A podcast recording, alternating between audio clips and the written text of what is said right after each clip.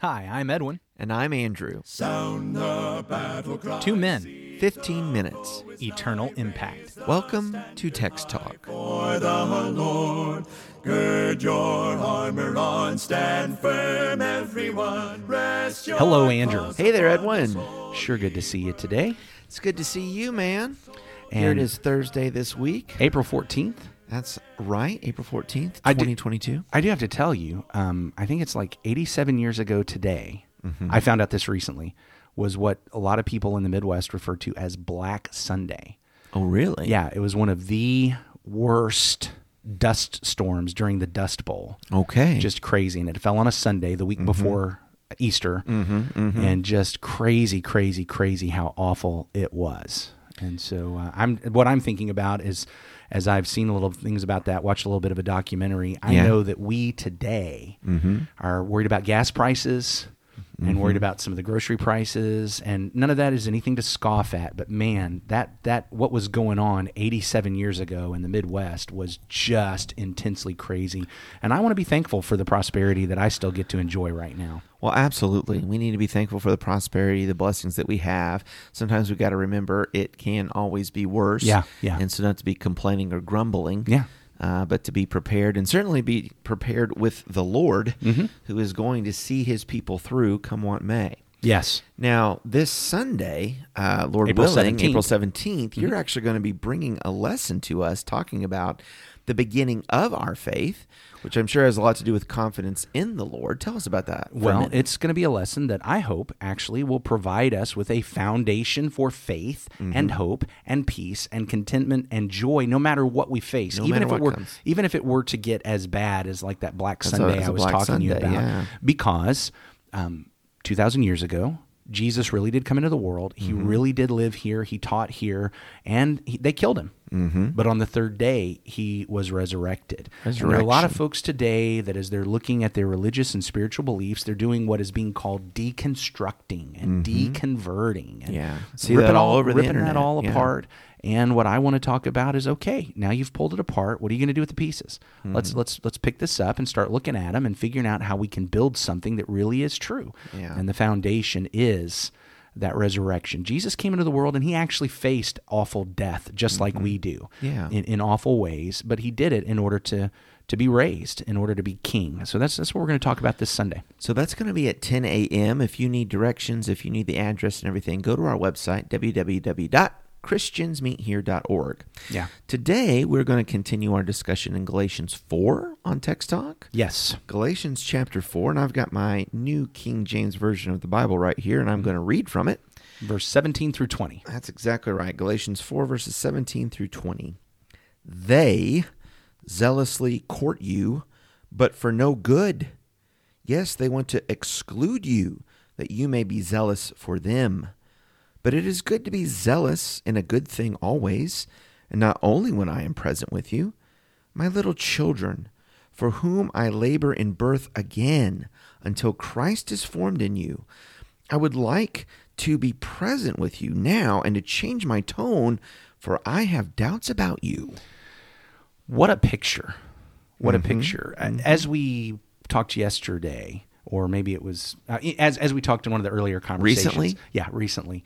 Uh, Paul has shifted his tactic, Mm-hmm. and we're in that what we call the pathos, the passion, Yes. thinking about shame and honor and emotion. Mm-hmm. And so now he brings up this really emotional picture of childbirth Yes, he does. and he describes himself as being in childbirth. I mean, this is this is really a picture, and it's kind of awkward, actually. I think uh, for some, but it's the idea of he is trying to birth Jesus in the people Form that he Jesus is working. I want to form Jesus in you. It really is supposed to be a picture of a pregnant woman as a child is forming in her, and she is being filled with that child. We are Jesus is being formed in us, and we are being filled with Jesus. So the the labor picture here, when he's talking about the labor, it's not labor like I've been working on the railroad. It is and not. swinging a hammer, uh, right? Well, It's- at least in this particular verse, he's really talking about like labor, like right, childbirth, so- and the pains. Yeah, and so you think about the, the anguish and the strength and and, and uh, passion and all of it together. to bring this child into the world. And he's saying that now, And now- I'm doing. He says, "I'm doing this until Christ is formed in you, or to form Christ in you." Yeah, that's the idea. And so we, we've actually got kind of both sides of this childbirth picture as he's as he's using this language. It says it's it's like I am giving birth to Christ in you, but it's like you are now Christ is in you, being formed in you, like a baby gets formed inside the womb mm-hmm. of a mother. Mm-hmm. And so we're, we have this whole picture that he's really bringing to mind about Christ being formed in you. And I will tell you, there's a, there's a really painful part of this picture when we walk through what Paul is talking about. And, and I know for, for many folks and, and, and for you, it's, it's a, it's an emotional, it, it pulls up emotional memories because what Paul is talking about is the idea that he has come to these people because he says he's in childbirth again. Mm, he's doing this right. again, Again. because when he had come to Galatia and taught them, that is what he was doing. He was in childbirth. He was trying to form Christ in them. But then he left, and these Judaizing teachers came and shifted things. And, and it's a picture of miscarriage. It's a mm. picture of miscarriage that he came for Jesus to be born in them, to be formed in them. But these Judaizing teachers have come and, and killed the baby and and it's it's a miscarriage, a stillbirth, and so so here is a mother who has gone through the pains of childbirth, but it has been in vain because the child has died. Mm. And he says, Now I'm in it again. Now I'm in those pains again, trying to give birth to Jesus to be formed in you. And I'm afraid that that toil is going to be in vain. Wow. I mean, it's it's a really powerful, gut wrenching, emotional picture. And that, that is that kind of pathos that we talked about mm-hmm. the other day, the passion, the emotional argument, to really get them to realize that what a shameful thing this is. I came, you loved me, I loved you. We all recognized this was the truth. I left, and now you've just gone after gone after the next thing that came along. Yeah. And and so now I'm trying to to to bring us back to where we were before. Well, that next thing that came along, one of the things I see here is is the echo to what was said earlier in chapter three when he asked them, "Who has bewitched you? You know, who who has um, that evil eye that we talked about and tricked them in a way." In verse seventeen, uh, they are zealously courting you, right? They're they're leading them away and enticing them away. Um, you know, the the overtures of love and for your good, but he makes it clear it's it's not because they love you, and this is not for your good. Uh, they're going to get something out of it, uh, you know, fleecing the people, or you know, as kind of so, some type of aggrandizement because they're now seen as great teachers. But the end is that they are going to exclude you. You know, exclude you from what? Well, I think it's excluding from the idea of the promise and the inheritance and the blessing of sonship that you get to call God Father and all these things. They're going to block you out of that, and it shouldn't be that way because because you had Christ. He says these folks are coming along and they're making much of you. Mm-hmm. They're, acting like you're super important and you're this really important thing. He said, but in reality, they're they're not as concerned about you as you, as they think you are. Look, it is good to be made much of for a good purpose, and so Paul doesn't act like it's wrong to pump people up. It's wrong Right. to to talk about how important people can be if Yeah. if that's really the genuine motive. But these guys are coming along and that's not it. It's Yeah. you know we're going to make much of you really and then we're going to shut you out. We're going to say you're not a part of this so that you start making much of us. Yeah. oh you are the teachers. You are the ones who paul's pointing out this isn't about me. So for them it's about them. It's about them being followed. It's about them having influence. He said this isn't about me. He said if i come in and i teach you something wrong i don't want you following me. It's mm-hmm. not about me. It's about what is the truth. And you guys believed the truth. You guys believed the truth. Jesus christ was being formed in you and and now you've you've gone and done this other thing Yeah. he says that's that's why would you go back and do that More of the pathos. He talks about, I wish I could be present with you Yeah. and change my tone. And I always think that's curious when you're reading something on paper. Yeah. What was the tone? you know? yeah well i think he i think he realizes that he's being hard Yeah. he's being harsh i overheard someone talking about culture and um, that he was reading a commentary and he said it's, it amazes him And he was talking about the churches that he had grown up. And actually, this this was an issue of black versus white culture, black churches versus white Oh, churches. yeah. Is the, the the interview I was listening to, and and this was a, a fella who uh, claims to be a Christian, was a black fella, Mm-hmm. and he talked about growing up in the churches. He said, you know, what he grew up with was preachers getting heated, you know, with with hellfire and brimstone. Okay. And so now that he had devoted his life to preaching within the denomination that he was in, he would read these commentators that talked about, you know, Paul. I mean, essentially, like, well, Paul must have been having a bad day. You know, Paul is really going over the top here, and ah. Paul is really getting angry. He probably shouldn't be getting quite this angry. And this guy's reading these commentators, like, what are they talking about? You know, this is this is what preachers do. Preachers get heated. This stuff is important. This Yeah, stuff is yeah. important. You get heated and you Yeah. get you get on fire. He says, "This is," I, and it was it was interesting to hear that kind of different cultural perspective from the kind of preaching he had grown up listening to. So Yeah. he said, "You know, I read Galatians, and I'm not bothered by Paul being heated and having a tone that is angry at all." Well, I guess that's true, and um, I've heard a variety of different preachers as well. But I, I've had certainly uh, older brethren come and tell me, "Boy, when I was a little kid, Yeah. the preachers, man, they'd preach on hell, and you'd be feeling the flames licking your toes." Yeah. And when somebody does it today, we think, "Oh, well, I'm glad you got that off your chest." yeah, You know, are you feeling better now? you did, better you, did, now? you did you need to get get that up? But Paul says, "I wish I could be there with you because then I could change my tone." And I think what he's saying is is that he believes that if he was really there, he knows they'd listen, and and, and they would Right. be able to have this this better thing. in the presence again, they would remember the love, received him like they received him before, like an angel or like Christ Jesus. And they were willing to give him their eyes and all those things um, because of those connections.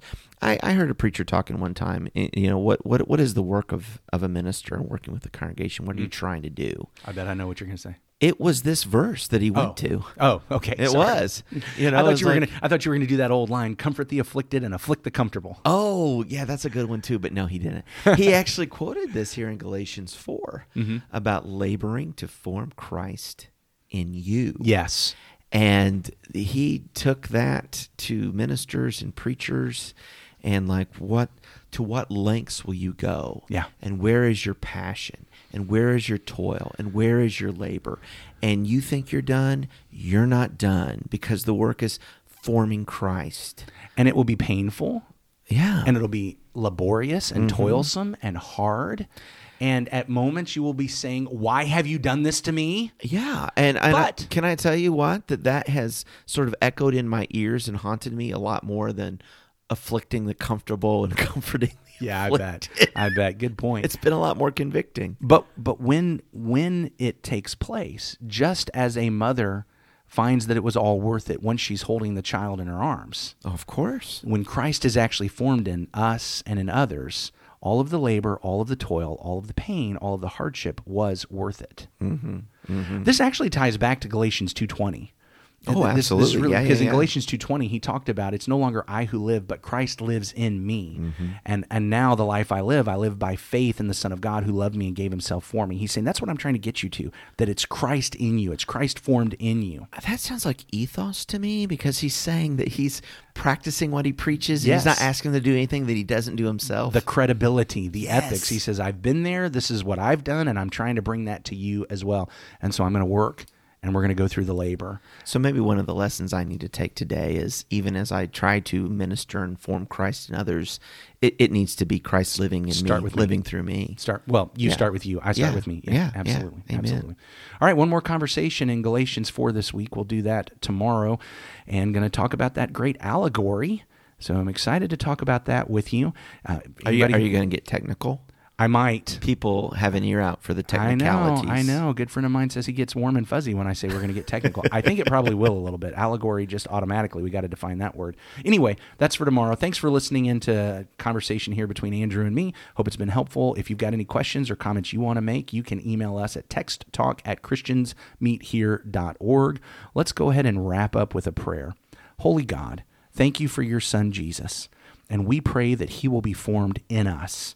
And we pray that as we work with others, we will labor and toil and struggle and go through the hardship as we strive for Jesus to be formed in others. We pray that for our kids, even as, as we parent, that we want that to happen for our children, that Jesus Christ will be formed in, in them. We pray that for our friends, our neighbors, our coworkers, our fellow Christians that we're already meeting with, that Jesus will be formed in us and forgive us because far too often we try to push him out.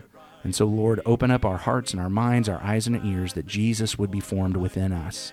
It's through Jesus that we ask this. Amen. Amen. Thanks for talking about the text with us today. I'm Edwin Crozier, and I'd like to invite you to join the Christians who meet on Livingston Avenue in Lutz, Florida this Sunday for our Bible classes and worship. You can find out more at ChristiansMeetHere.org. Check out our daily written devotional that goes along with today's episode. You can find a link for it in our show notes. Michael Eldridge sang all four parts of our theme song.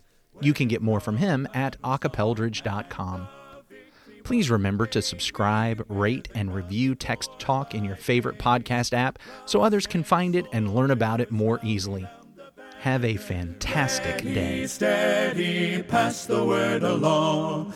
Onward, forward, shout aloud, Hosanna! Christ is captain of the mighty throne.